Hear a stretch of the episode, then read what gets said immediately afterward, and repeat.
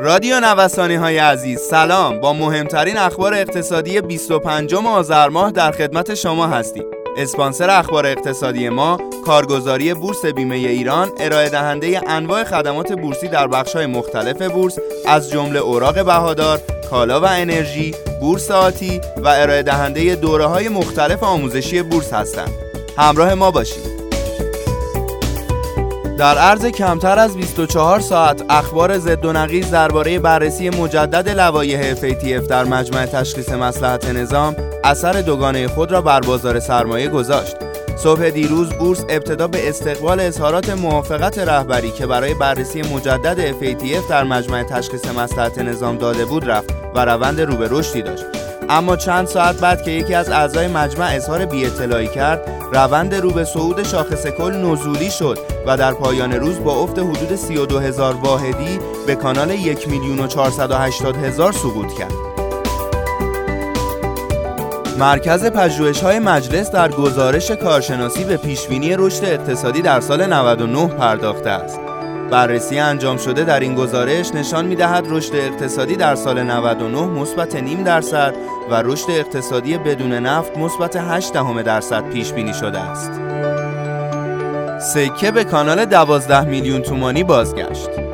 طی روزهای اخیر قیمت طلا و سکه سیر نزولی را در پیش گرفته است. قیمت سکه که تا روز یک شنبه در بازار به کانال 11 میلیون تومانی بازگشته بود روز گذشته با افزایش 30 هزار تومانی در مقایسه با روز قبل بالاتر از 12 میلیون تومان قرار گرفت و هر قطعه سکه تمام طرح جدید 12 میلیون و 10 هزار تومان معامله شد. در جریان معاملات روز دوشنبه 24 آذر ماه اوراق تسهیلات مسکن در ادامه سیر نزولی که از ابتدای آذر ماه شروع شده است بار دیگر کاهش یافت و هر فقره از این اوراق در قیمت پایانی 57414 تومان بسته شد که کاهش 31 صدم درصدی را نشان می‌دهد. مشاوران املاک در مناطق مختلف شهر تهران عنوان می کنند بخش عمده متقاضیان باقی مانده در بازار مسکن افرادی هستند که به دنبال تبدیل به احسن ملک خود هستند. به گفته آنها بازار معاملات از متقاضیان سرمایه‌ای تقریبا خالی شده است.